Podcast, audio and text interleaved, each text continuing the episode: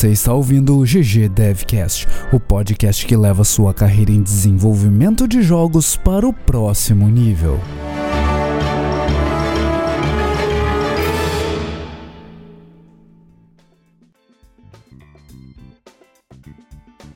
Fala galera, episódio 42 do GG Devcast. E hoje eu fui abandonado pelo nosso game designer favorito, o Monclar, e pelo nosso tech artist mais lindo do Brasil, o Juliano. Eles tiveram uns problemas pessoais e deixaram o programa na minha mão. Então hoje a gente vai falar só de Minecraft. Não, tô brincando. Né? Então hoje o programa é meu, o meu tema escolhido pro, pro meu monólogo aqui vai ser como crescer na carreira de, de desenvolvimento de jogos, mais especificamente como um programador pode virar um programador de desenvolvimento de jogos, como alguém que quer ser programador numa, numa empresa de desenvolvimento de jogos pode entrar para o mercado, como crescer na carreira, como evoluir, como ir atrás do seu sonho de se tornar então um desenvolvedor de jogos, né? um programador na indústria de desenvolvimento de jogos. Eu espero conseguir atender a, a expectativa de você que está ouvindo à altura dos meus companheiros de, de bancada aqui. E se não atender, bom, a gente faz outro episódio depois com os três envolvidos falando sobre esse tema. E, e para começar os trabalhos, então, né, eu, eu quero falar de uma notícia que eu vi recentemente. Eu vi hoje essa notícia, na verdade, e, e é uma notícia que me deixa muito feliz, que comandos do da Eidos, joguinho de estratégia muito antigo, foi foi comprado pela Calypso Media e, e a Calypso Media é uma, é uma publisher alemã e eles pretendem fazer um reboot da franquia e voltar a lançar os jogos de, do Comandos. Fazem 12 anos desde o lançamento do último jogo da, da franquia e, e é um tipo de jogo que, que eu sinto muita falta, assim, é, é um jogo em que tu comanda, quem não conhece, tu comanda uma, uma squad de dois, três, quatro carinhas e tu tem que resolver um um, um, problema, assim, é resolver um problema de guerra, né? Tu tem um cenário de guerra e tu tem que, sei lá, bombardear a base do inimigo, ou uh, capturar alguém, ou matar um comandante, ou explodir um galpão de, de equipamentos. E aí o, o jogo se passa em vários cenários da Segunda Guerra Mundial. Então são várias operações militares durante a Segunda Guerra Mundial, com a essa interação então com a Calypso Media, talvez a gente volte a ver jogos da franquia em breve. A gente ainda não tem datas, por enquanto é só especulação, mas eles estão demonstrando bastante interesse em trazer a franquia de volta para pra gente. Vai ser bem legal ter o Comandos de volta. Eu recentemente comprei até no, no Steam ali os jogos antigos. Eles não envelheceram muito bem, tá? Os gráficos são meio ultrapassados e, e a UI deixa a desejar, mas ainda é legal de jogar. Então quem não conhece e curte o gênero, curte jogos de estratégia, jogos de resolver problemas, jogos ridiculamente difíceis. O Comandos é, um, é, é uma franquia que sempre trouxe jogos muito difíceis. Cara, dá uma olhada, você vai curtir. Pelo menos eu espero. Eu curti muito a minha interação com o jogo e vamos ver o que, que o futuro da franquia nos espera. E aí, né? Hoje eu não tenho o Juliano aqui. Eu ia perguntar: e aí, Juliano? Temos jogo de destaque? A, a, verdade é que temos jogo de destaque. Ah, você achou que ia sair sem, sem essa hoje, né? Ah, o Juliano não tá aí, o Balde não vai fazer um jogo de destaque, mas eu vou fazer o jogo de destaque. E o meu destaque, e, e, o Juliano não vai ter interação nenhuma com, com o meu destaque, é o Casey and the Wild Masks. É um jogo que está sendo desenvolvido pela Vox Game Studio aqui do Sul. É uma, é uma desenvolvedora aqui de Porto Alegre também. Eles estão desenvolvendo esse jogo faz um tempinho já. Eu vou falar um pouquinho da história na sequência, mas a ideia é que eles lancem esse projeto no primeiro trimestre do ano que vem e, de acordo com eles, devem lançar para PC, PS4 e Xbox One. E o que, que é o jogo então? No jogo tu controla uma coelha, a Casey, que, que segue meio a linha de ser um salvador num, num universo ali. Me lembra um pouco do Sonic, acho que teve uma inspiração ali no Sonic. Um cometa cai no, no planeta dela, lá na terra dela, e transforma todas as plantas em animais bizarros, em monstros bizarros, e, e traz o caos pro planeta dela. Então é meio que a pegada ali do Robotnik transformando o, os animais em, em robôs, né? E, e, transformando eles em seres do mal. E o teu objetivo então é trazer de volta a, a paz para esse lugar. E aí tu para por aí a relação com o Sonic, aí tem relação com outros jogos daquela, daquela era ali. Eu vi muito de Mega Man no, no gameplay, não joguei ainda, eu só vi vídeos, mas a, a pegada é meio fazer acrobacias, uh, pular na cabeça de inimigos, escalar paredes, uh, flutuar com, com as orelhas dela, ela gira as orelhas assim e flutua para alcançar maiores distâncias. Tem uma parada que, que vai com o título também, que é The Wild Masks. O que, que significa isso? Ao longo do, do jogo, você pega máscaras que te dão poderes especiais. Então, tem uma máscara que te permite mergulhar, uma máscara de tubarão lá. E aí tu consegue nadar e performar novas novos golpes com aquela máscara. Tem uma máscara que, que te permite voar, tem várias máscaras diferentes, eles não revelaram todas ainda. E mais que isso, é um jogo que que me atraiu muito porque ele tem uma pegada meio parecida com o do Horizon Chase que a gente já falou aqui, que é o lance de trazer de volta aquela pegada de 16 bits, jogo arcade, é, é um jogo de plataforma arcade e é um jogo que está sendo desenvolvido faz algum tempo, como eu falei.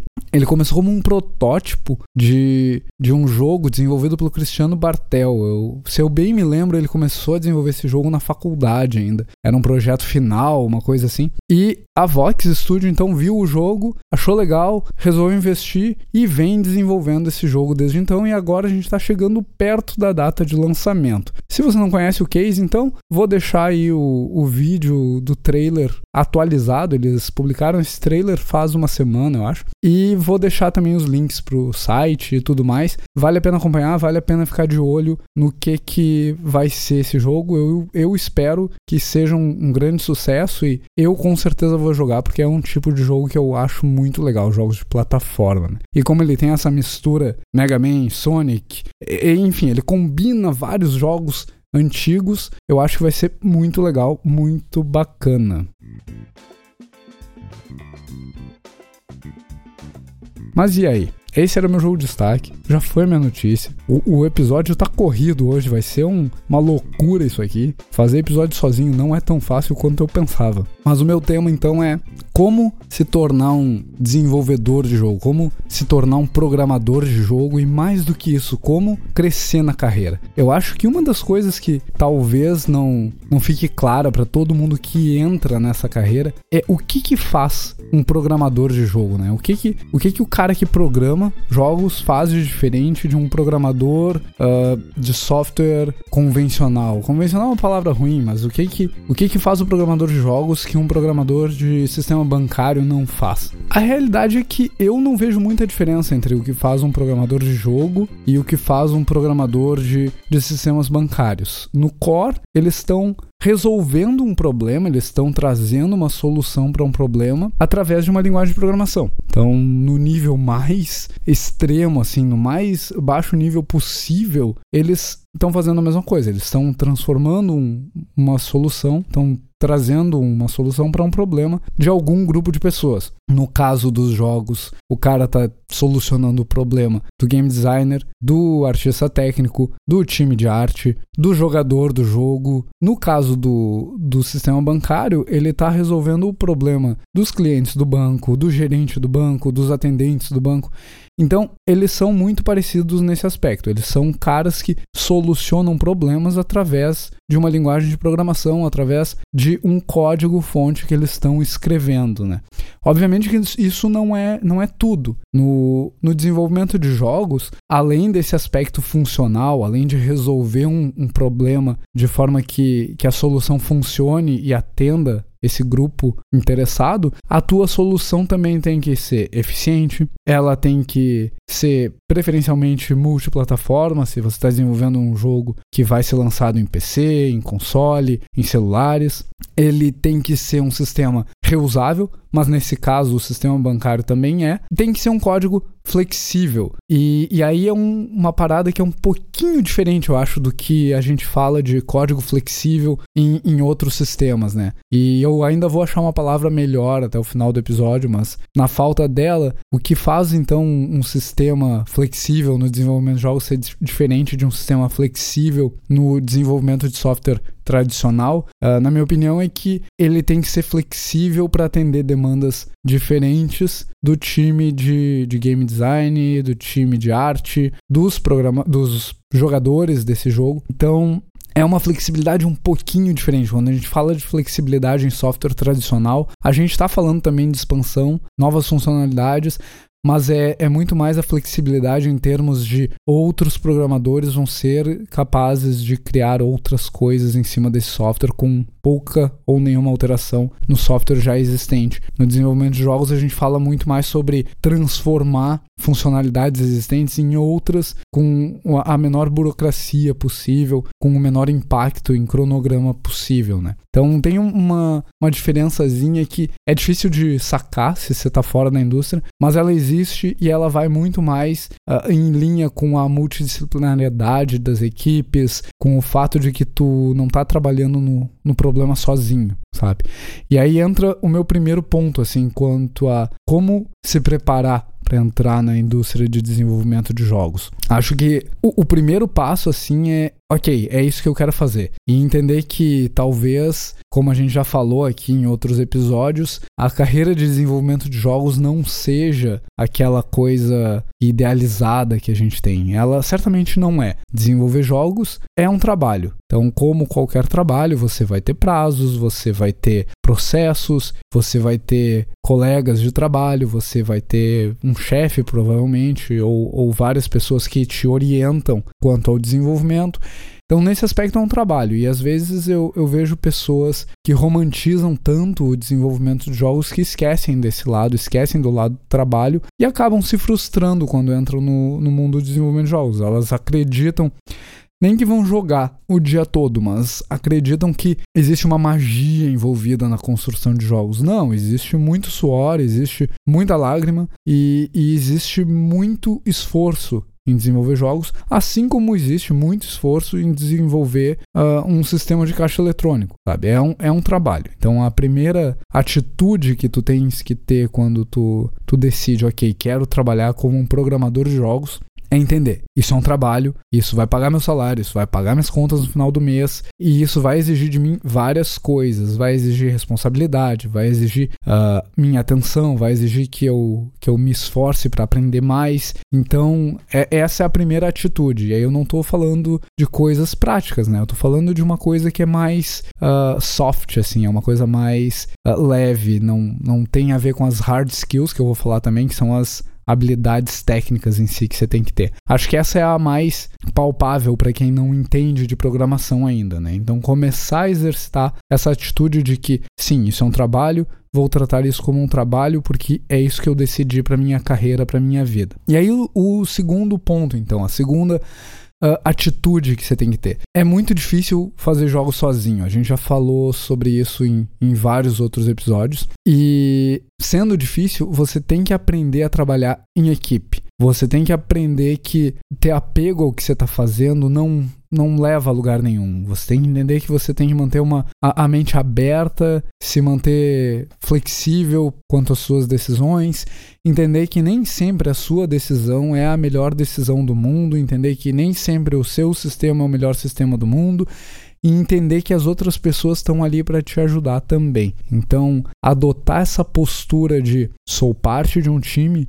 é, é a segunda habilidade que eu, que eu diria que um programador de desenvolvimento, um programador de jogos tem que buscar, né? Buscar se integrar num time e bus buscar o, o que falta para eu ser um membro de um time melhor ainda do que eu sou hoje. Eu tenho que ouvir mais, eu tenho que aprender a falar melhor. Então, ter esse autoconhecimento e entender que tu tá desenvolvendo as tuas habilidades uh, pessoais com o objetivo de ser parte de um time e não com o objetivo de ser uh, sozinho no, no mundo. Dentro desse dessa atitude, eu, eu gosto de falar que uma das coisas, um dos vícios que, que você tem que evitar e se você, você já tem, você tem que eliminar é, é o vício de se desculpar e, e apontar problema no, no desenvolvimento dos outros, apontar problema no, no código dos outros para se esquivar da responsabilidade. A, a ideia de que tu faz parte daquela equipe e quaisquer que sejam os erros que aquela equipe cometeu, eles são teus erros também. E, e é difícil no início ter essa, essa abstração toda e entender que, ok, o código não é teu, mas a responsabilidade pelo código tá, tá quebrado é tua. Assim como os louros da vitória, os, os sucessos que o projeto teve são teus também. Não são só do cara que fez o sistema espetacular que carrega assets em tempo recorde, sabe? O sucesso também é de toda a equipe. Então, adotar essa, essa postura é, é parte também da, do que eu sugiro para um cara que esteja em começo de carreira como, como desenvolvedor. E talvez se aplique para as outras áreas também, né? Eu não estou com o Monclar e com o Juliano aqui para me atestar isso, mas eu imagino que sim. Imagino que se aplica também ao game design e se aplique também à arte técnica, à arte, a, aos times de produção, né? Ser um team player. Uh, o que mais? Cara, ter a habilidade de ir até o final nas tuas tarefas. Eu vejo muita gente que, que também já falei isso aqui, que entra no desenvolvimento de jogos e quer desenvolver jogos e aí começa um projeto e não termina. Ou começa um projeto e desiste no meio, sabe? Então é aquela habilidade de começar um projeto e ver esse projeto ir até o final. E aí não é só o projeto coisa gigante, macro, é é cada coisa que você faz na vida, sabe? É aquela sua tarefa minúscula que, que te deram lá no time de desenvolvimento, você vai ver ela aí do início ao fim.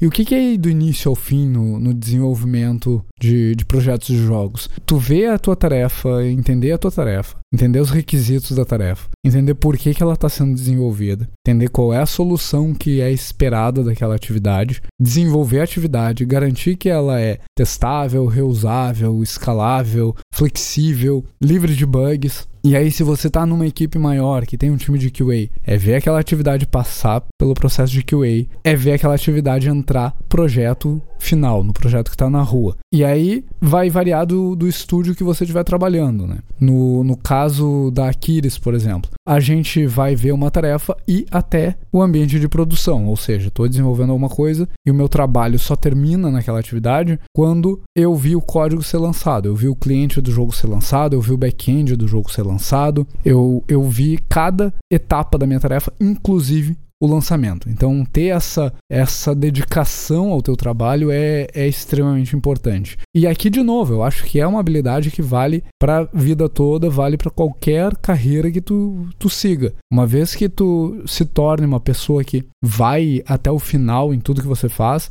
e, e, tem certeza que tudo que você está fazendo está entrando no produto final e que está atendendo todas as expectativas do produto final, você vai ser um profissional diferenciado. E qualquer que seja a área de atuação que você esteja, você vai ser uh, recompensado por isso. Né? Aí entra Outra, outro ponto que nós já tocamos aqui também, a habilidade de se comunicar, porque como eu falei, você faz parte de um time e aí você tem que aprender a falar com esse time. E, e no caso de programação, é, é importante que você aprenda a falar como um programador. E o que, que eu quero dizer com isso? Você vai ter que aprender os jargões da área, você vai ter que aprender os principais algoritmos, a gente fala muito em termos de padrões de projeto, então você vai ter que entender esses padrões de projeto. Óbvio que não se espera que tu entrando na indústria amanhã, sendo um desenvolvedor júnior, não se espera que tu saiba todos esses padrões, não se espera que tu saiba todos esses jargões, mas se espera que você tenha um, uma paixão por aprender esses jargões, porque vai facilitar a sua comunicação com os outros desenvolvedores, vai facilitar a sua comunicação com o seu líder técnico, vai facilitar a sua, sua pesquisa na internet. Ah, foi pro, pro Stack Overflow com uma dúvida, vai perguntar para alguém se você sabe a linguagem daquela pessoa, vai ficar mais fácil de falar com aquela pessoa. E aí entra o que a gente já falou em outros episódios também, você vai ter que aprender os jargões das outras áreas também. Conforme você cresce na carreira de, de desenvolvimento, você vai ter que aprender a falar com um game designer, você vai ter que aprender a falar com um artista, com um artista técnico, com um animador, com um produtor. Então, você vai aprender vários idiomas além das linguagens de programação que você escolher. Né? Então, é, é importante que você esteja com esse desafio na cabeça antes de começar a desenvolver uh, jogos. Você vai ter mais essa tarefinha lá no seu, no seu backlog para fazer. E eu acho que de habilidades uh, que não são extremamente técnicas, essas são as principais. Né? Se você for capaz de se comunicar, for um team player, uh, tiver essa, essa gana por ver as suas atividades concluídas, do início ao fim, se você soubesse comunicar na língua daquele time com o qual você está falando, você é um profissional uh, muito bom. E aí, obviamente, que existem níveis dentro disso. Quanto melhor você for em cada uma dessas áreas, mais bem sucedido você é na sua carreira. Mas tá, ô Baldi, eu, eu sou tudo isso aí e tal, mas eu não sei programar, eu não sei nada de desenvolvimento de software. Onde é que entra isso? Porque, obviamente, eu não posso entrar numa, numa empresa sabendo me comunicar como um programador. Né? Eu vou ser só uma fachada lá, não vou ser um, um cara capaz de desenvolver absolutamente nada, né? E sim, você tem razão. Você tem que aprender a desenvolver. Né? E, e aí, aí existem várias linhas de, de aprendizado de programação. Né? Uh, você pode começar escolhendo uma linguagem de programação, você pode começar resolvendo problemas complexos e, e sem uma linguagem, né? usando simplesmente uh, descrições formais do seu problema, descrições formalizadas, com algum, algumas construções linguísticas que parecem uma linguagem de programação, que é uma das das formas que se ensina a programar hoje, que é através de algoritmos e não através de linguagens de programação. Tem, tem escolas, universidades que ensinam primeiro a linguagem de programação, ensinam até orientação a objetos antes de falar de algoritmos. Enfim, são duas linhas válidas. Eu, eu acho que cada linha tem suas vantagens e suas desvantagens. Eu aprendi na linha primeiro algoritmos, depois orientação a objetos e depois linguagens de programação. E, e assim eu aprendi a resolver problemas sem ter uma linguagem de programação e eu aprendi que a linguagem de programação é só uma ferramenta que eu tenho para resolver os problemas. Mas e aí, fora a linguagem de programação, que eu vou falar um pouquinho mais na sequência, o que mais que eu preciso saber e o, o que mais que eu preciso aprender para ser um bom programador de jogos? E aqui uh, é minha opinião também. Eu acho que aqui também tem uma variação no que, que se espera de um programador de jogos. Eu espero que um programador de jogos tenha muita habilidade com, com matemática. Né? E aí, o que, que área da, da matemática? Eu estou falando de álgebra linear, eu estou falando de física, trigonometria, física básica, né? Não, não vou esperar que o cara entenda de física nuclear. E o que eu espero é, ele entende o que, que é um movimento retilíneo uniforme, o que, que é um movimento retilíneo uniformemente variável, o que, que é um movimento angular, como se calcula o momento angular de um objeto. Então, essas, essas são as, as bases assim matemáticas e físicas que vão te ajudar a resolver problemas no desenvolvimento. Entender de trigonometria é o mínimo que você tem que, tem que ter na sua bagagem de matemática para conseguir interagir bem com uma, uma equipe de desenvolvimento. E óbvio, tem espaço para quem sabe menos e mais dessas coisas. Tem espaço para quem não sabe nada disso? Tem, tem espaço para quem não sabe nada disso. E aí vai depender também da área que você quer atuar dentro de um time de desenvolvimento de jogos.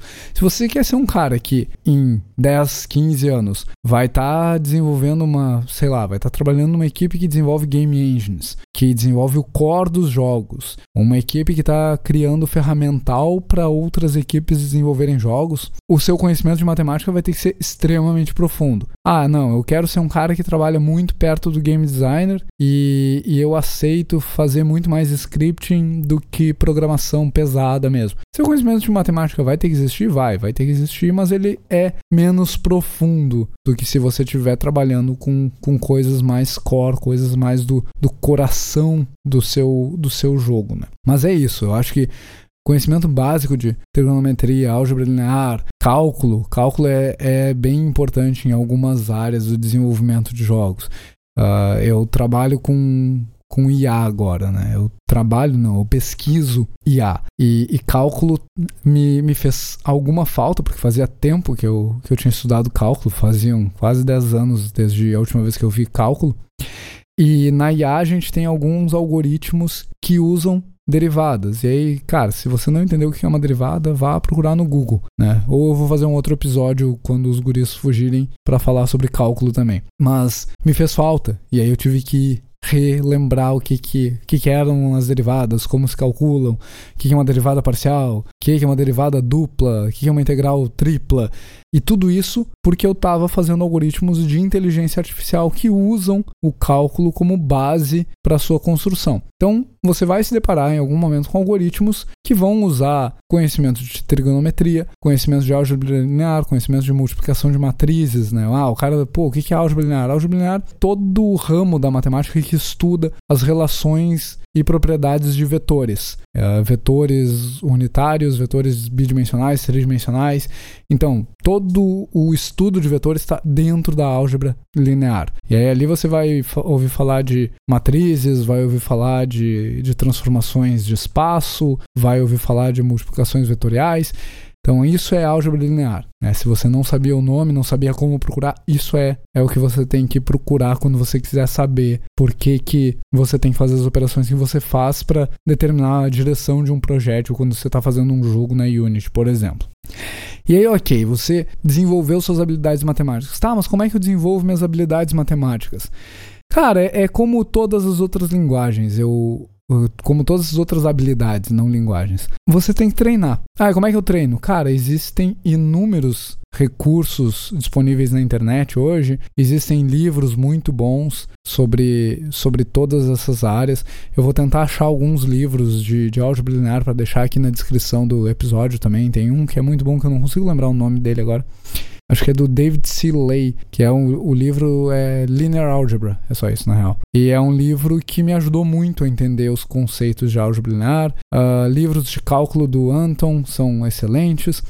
Então existe uma série de recursos disponíveis para você treinar isso. E aí você vai fazer o quê? O que eu fiz por muito tempo, na época que eu estudava física, é, chegou em casa de noite, pega 5, 6, 10 problemas. O, o, a quantidade de problemas vai ser proporcional ao tempo que você tem para resolver esses problemas. E resolve os problemas. É simples, você exercita o seu conhecimento naquela área, resolvendo problemas naquela área. E aí eu linko isso com o meu segundo uh, ponto a, a, a, desenvolvimento, e aí eu já entro um pouquinho também em linguagem de programação, que eu acho que você pode aprender daí também, né? Outra Outra coisa que você tem que fazer enquanto aspirante a desenvolvedor de jogos é criar um portfólio. Tá, mas eu não sei programar, não sei absolutamente nada. Cara, a gente já falou aqui também, começa pequeno, começa a construir teu, teu portfólio do dia zero. Decidiu fazer a carreira no desenvolvimento de jogos, começa um portfólio. E tá, como é que tu vai começar um portfólio dado que você não sabe programar? O seu portfólio vai ser o seu aprendizado. É ali que você, é dali que você vai extrair o conhecimento necessário para ser um bom programador de jogos. E como você faz isso? Aí eu falei, né? Você vai ter que escolher uma linguagem porque você quer aprender a resolver problemas de computação. Porque o teu objetivo aqui não é aprender uma linguagem, tá? E, e isso é um ponto que uh, eu sou meio chato porque eu não acho que as pessoas devam aprender linguagens. Elas devem usar linguagens. Você tem que aprender a resolver problemas, você tem que aprender a trabalhar com algoritmos, você tem que aprender a resolver os algoritmos uh, que são a melhor opção para resolver o seu problema. Você tem que aprender a desenvolver arquitetura de sistemas, você tem que aprender sobre engenharia de software, que aprender uma linguagem de programação, cara, isso não, não te valoriza como profissional. Bons profissionais, eu não lembro qual é a métrica, mas eu acho que a última vez que eu vi era bom profissional aprende uma linguagem de programação em três dias. E, e ela não está errada, porque é muito fácil aprender uma linguagem de programação, uma vez que você aprendeu os conceitos básicos de, de programação, uma vez que você aprendeu os conceitos básicos de como computadores funcionam e como sistemas funcionam. Né? Você vai pegar uma linguagem, é pegar o manual da linguagem, ah, aprendi a linguagem. Acabou. E, e às vezes nem pegou o manual da, da linguagem, pegou a IDE que, que você escolheu para trabalhar com a linguagem. Em algumas horas você já domina aquela linguagem porque você estabeleceu relações com outras linguagens que você já sabe. E tá, linguagens. Minha última fala sobre linguagens especificamente. C, Java, C Sharp, Python são, são as linguagens que eu mais escuto falar hoje na, na área de desenvolvimento de jogos, cada uma resolvendo um tipo de problema, cada uma resolvendo uma área do desenvolvimento de jogos. Então, C, C Sharp estão muito mais ligadas ao desenvolvimento dos clientes de aplicação, das game engines. C Sharp tá, tá um pouco ligado a Unity, né? Quem ouve falar da Unity, quem já trabalha com Unity vai, vai se ligar no C Sharp. Java entra um pouco na área de servidores, assim como o Python. Python vai muito para a área de quem quem faz scripting, quem trabalha com inteligência artificial, uh, quem trabalha com infraestrutura, quem trabalha com back-end. Então, cada linguagem tem a, a, sua família de problemas que uh, não, não necessariamente são os problemas que elas resolvem melhor, mas são os problemas que a comunidade que mais usa essas linguagens mais resolvem. Então, o Python é muito usado para inteligência artificial, por exemplo, porque a comunidade em volta do Python desenvolveu muito ferramental para resolver problemas de inteligência artificial dentro da linguagem, dentro do, do universo que circula ali o Python, né? Então essas são as quatro linguagens que eu recomendo para você começar. Todas elas têm suporte. Ah, eu quero programar jogos, não quero fazer back-end. Todas elas têm suporte, algum tipo de suporte para você desenvolver jogos, ou maior ou menor. C Sharp, você vai abrir a Unity aí e fazer seu projeto. C++, você vai abrir Unreal e fazer seu projeto. Ou se você é, é hardcore, vai abrir, vai aprender OpenGL e vai fazer seu projeto. O Python você vai usar Pygame que é bem legal, é uma biblioteca bem maneira para desenvolver jogos.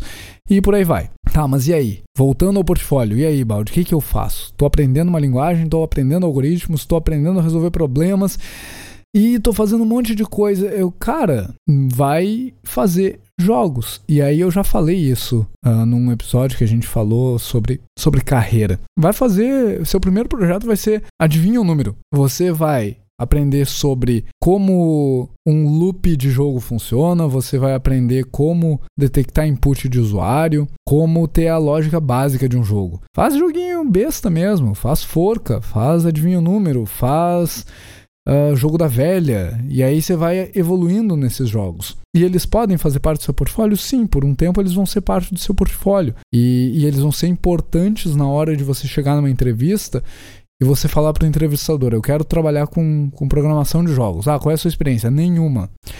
E aí você tá igual a todos os outros candidatos para vaga de, de iniciante em desenvolvimento de jogos. Mas aí você vai dizer: "Ah, mas olha só, eu tenho esses quatro projetinhos que eu fiz aqui no GitHub e, e eles são projetos simples, mas eles me ensinaram isso, isso, isso, isso, isso, usei algoritmo tal, tal, tal, tal, tal, linguagem tal. E aí você acabou de se, se tornar mais interessante para aquele entrevistador. Porque você demonstrou interesse em aprender, você demonstrou que você já tem algum conhecimento, um conhecimento possivelmente maior do que seus, seus concorrentes e você deu material para ele te avaliar melhor do que ele vai ter para avaliar os outros. Então você se tornou uh, melhor, mais atrativo ali para aquele entrevistador.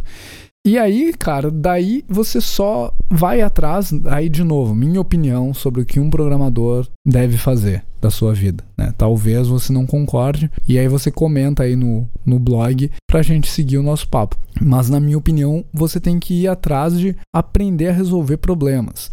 E aí eu já falei aqui sobre Hacker Hank, falei sobre Codility, falei sobre o UVA Online Judge, que são plataformas que te dão uma série de problemas, problemas de maratonas de programação, que você vai resolver usando a linguagem de programação que você quiser, problemas bastante complexos alguns mais simples, outros mais complexos, mas problemas que em geral vão testar alguma das tuas capacidades de desenvolvimento, alguma das tuas capacidades de interpretação, algumas das suas capacidades de abstração. E aí você vai aprender a interagir com esse tipo de problema, você vai aumentar o número de soluções que você conhece, você vai aumentar a sua o seu ferramental, na hora de falar com um game designer e ele te dizer, olha, eu quero fazer x, y, z, aí você vai correlacionar isso com um problema que você resolveu lá no passado. E aí vai ser muito mais fácil a conversa com esse game designer, porque um, ele sabe o que, que ele quer. Dois, você já tem uma ideia de uma solução. Então vocês já vão conversar, os dois tendo um ponto de partida que é diferente do zero. Quando você não faz ideia da solução e alguém te apresenta um, um problema, você, você vai ter que pensar, vai fazer outra reunião depois, e, e aí talvez você não, não tenha tanta experiência, tanta capacidade para testar essa solução mentalmente antes de implementar ela.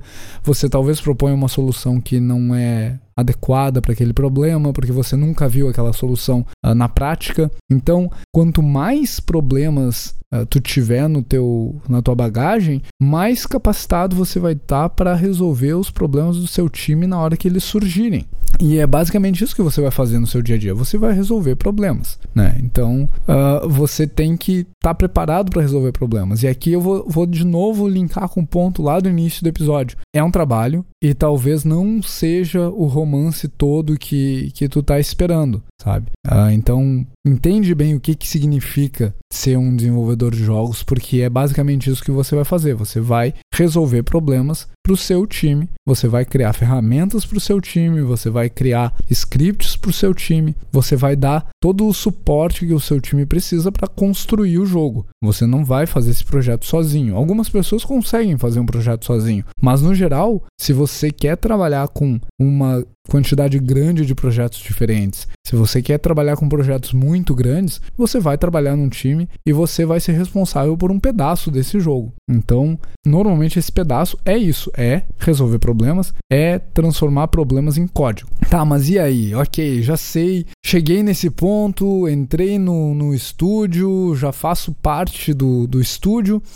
E, e na verdade não. Vou voltar atrás um ponto aqui. Não faço parte do estúdio ainda. Tá muito difícil conseguir uma vaga de entrada. O que que eu faço? Eu falei antes, eu não vejo muita diferença entre um programador de jogos e um programador de software uh, de prateleira, software de, de banco. Uh, são problemas um pouco diferentes do ponto de vista de multidisciplinariedade, mas são problemas de desenvolvimento, são problemas de programação, são problemas. É, é resolução de problemas através da computação. Então tá difícil achar uma vaga num estúdio, uma vaga de entrada num estúdio. Cara, busca uma vaga de entrada numa das outras áreas. Vai trabalhar com sistemas web, vai trabalhar com sistemas web complexos. Tenta entrar num time que desenvolve back-end para suportar centenas de milhares de pessoas. E aí tu vai ver um, um problema que é ridiculamente complexo e vai te ajudar a ver os problemas da, da programação de jogos de outro ângulo, sabe? E aliás, esse é um ponto bem, bem relevante também. Enquanto você está experienciando problemas lá, enquanto você está evoluindo na sua carreira, você tem que buscar explorar problemas diferentes. E aí eu volto pro ponto que eu estava começando. Legal, já entrei no estúdio, sou um programador júnior. Como é que eu viro um programador pleno, um programador sênior agora? Como é que eu evoluo na minha carreira? Acho que a primeira, a, esse primeiro salto depende de conhecer mais soluções e adquirir experiência. Então, o primeiro salto ali de júnior para pleno ele, em geral, está relacionado a tempo, mas tempo de qualidade, tempo produtivo. E o que, que eu quero dizer com isso? Tempo interagindo com soluções e problemas diferentes, tempo interagindo com sistemas diferentes, tempo interagindo com pessoas diferentes. Uma vez que tu adquira experiência com uh, comunicação com outras áreas, uma vez que tu consegue falar sobre vários domínios de desenvolvimento diferentes, aí tu vai ser promovido a um programador pleno. Você vai adquirir mais responsabilidade, você vai passar a enxergar problemas da, mais de fora, você vai começar a se afastar da, daquele, daquele pedacinho de código lá, daquela linha de código, você vai começar a falar mais em termos de funções, em termos de módulos, em termos da estrutura dos, dos programas que resolvem o, os problemas, menos daquela linha específica de código. Óbvio, você ainda vai falar daquela linha específica de código quando ela fizer diferença no jogo, quando ela tiver um impacto positivo ou negativo no jogo. Ah, essa linha aqui é executada 4 milhões de vezes por frame. Legal, você, como um programador pleno, vai olhar para essa linha, vai entender o que ela está fazendo e vai otimizar ela. Mas ao mesmo tempo, você vai falar de como os módulos se conversam, como as ferramentas se conversam, como que eu traduzo informações de um time para o outro. E aí você vai começar a ter essa, essa visão mais ampla do projeto, né? Que não se espera de um desenvolvedor júnior. Um desenvolvedor júnior a gente espera que seja capaz de tá aqui a descrição da, da atividade que tu tem que fazer, é isso aqui que o sistema tem que fazer, esse, essa é a entrada do sistema, essa é a saída.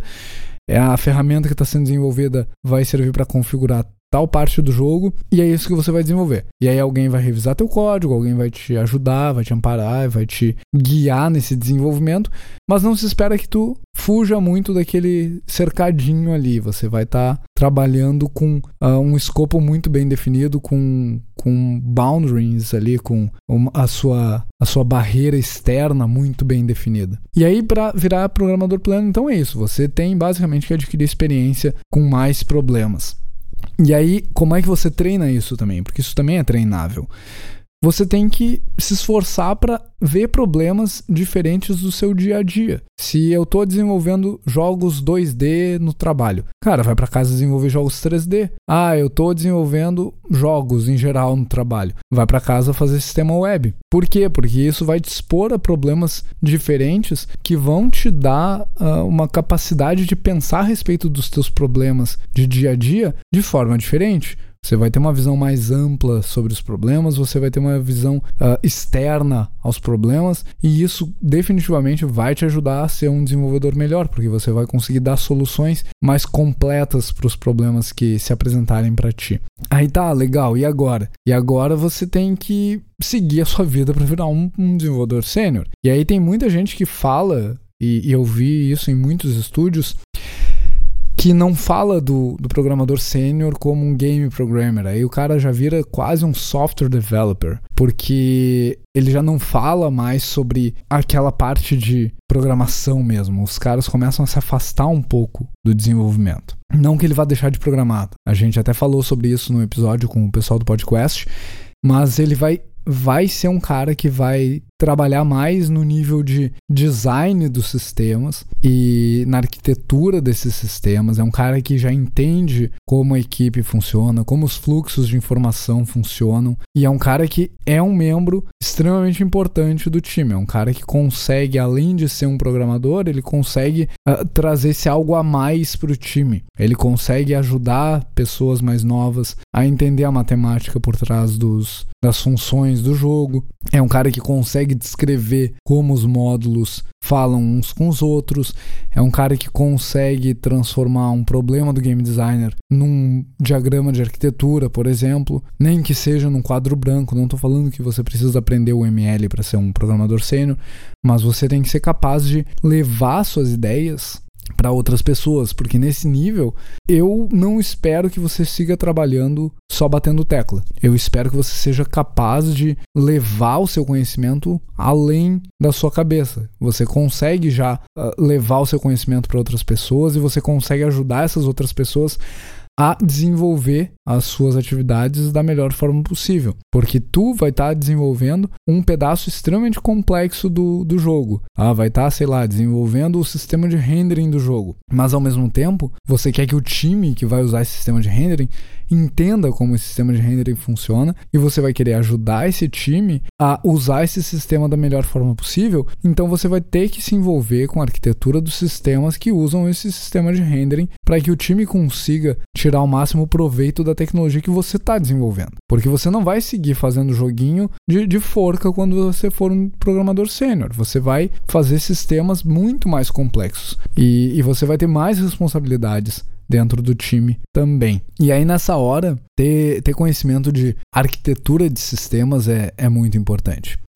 E eu vou linkar com tudo que eu falei até agora. Como é que você aprende sobre arquitetura de sistemas? Você treina, você pega um projeto qualquer e você tenta desenvolver arquitetura para aquele projeto. Ah, mas eu não sou criativo. Cara, você não precisa ser criativo para desenvolver um projeto. Você não precisa inventar um projeto para treinar arquitetura. Ah, o que, que eu vou fazer então? Como você faria o sistema de câmeras do God of War? Pronto, esse é o projeto. E aí você vai lá e desenha um diagrama de arquitetura num quadro branco e implementa se você tiver afim. Ou não.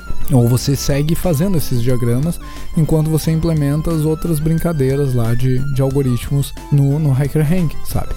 Então você vai ter material de estudo para sua capacidade, para sua capacitação como um arquiteto de sistemas também. Porque se espera muito isso de um, de um programador sênior, um cara que consegue bolar soluções não para aquela função específica mais, como você fazia quando você era programador júnior, mas para o sistema como um todo. Como que essa super tecnologia de física, essa super engine de física que você desenvolveu vai interagir com outros sistemas. E aí treinar isso é, é desenvolver outros, outras arquiteturas para outros sistemas. Ah, e o que mais? Sei lá, faz o, o Twitter, faz o, o WhatsApp. Como você resolveria esses problemas que são ridiculamente complexos? Ou como você faria para integrar uma engine de rendering com uma engine de física? Como você faria para integrar um sistema de IA num jogo uh, que fosse genérico e livre e independente do domínio que você está desenvolvendo o jogo? Como você faz um sistema de input que seja independente de plataforma? E por aí vai. Você olha para os jogos que você joga e a gente já falou isso várias vezes também. Aí avalia criticamente quais são os problemas que esse time teve que resolver para ter esse produto. Onde que eles tiveram os maiores gargalos aqui para desenvolver esse produto. E aí na tua evolução rumo a ser um programador sênior, brinca com isso, explora isso, testa isso e, e resolve esses problemas. E aí, se tu vai resolver o problema desde desenvolver arquitetura até programar, bom, aí é uma escolha pessoal. Eu, eu não sei se é necessário. Eu, pessoalmente, não faço isso. Eu resolvo um tipo de problema. Eu normalmente busco fazer arquitetura de sistemas ridiculamente complexos, sistemas que eu não conseguiria desenvolver sozinho, nem que eu tivesse muito tempo. E, e eu busco resolver problemas daí para ser um programador melhor, pro, problemas mais simples, mas que me façam pensar. Então eu vou treinar a arquitetura do, do sistema de rendering para uma game engine. Mas eu não vou fazer um sistema de rendering para uma game engine porque eu, eu não preciso resolver todos aqueles problemas juntos. Eu vou fazer, sei lá, como eu faria um, uma função de ray tracing. E aí eu vou fazer isso. Não vou fazer o sistema de rendering inteiro. Então eu treinei a minha capacidade de desenvolver arquitetura e eu treinei a minha capacidade de resolver um problema que é o sistema de ray tracing. E eu não quero me estender muito hoje. Uh, eu acho que fazer o episódio só eu aqui foi um, um, desafio bem bacana. E eu espero que você tenha gostado, espero que você tenha curtido. Deixa seu comentário lá no blog, lá no ggdevcast.com.br barra 042. É o link desse episódio aqui. Uh, você pode nos mandar um e-mail também lá no contato arroba ggdevcast.com.br. Tá curtindo muito os nossos episódios? Deixa seu apoio lá no apoia.se barra ggdevcast. E como hoje os guris não estão aqui para dizer que eu não posso falar GG, por mim é GG.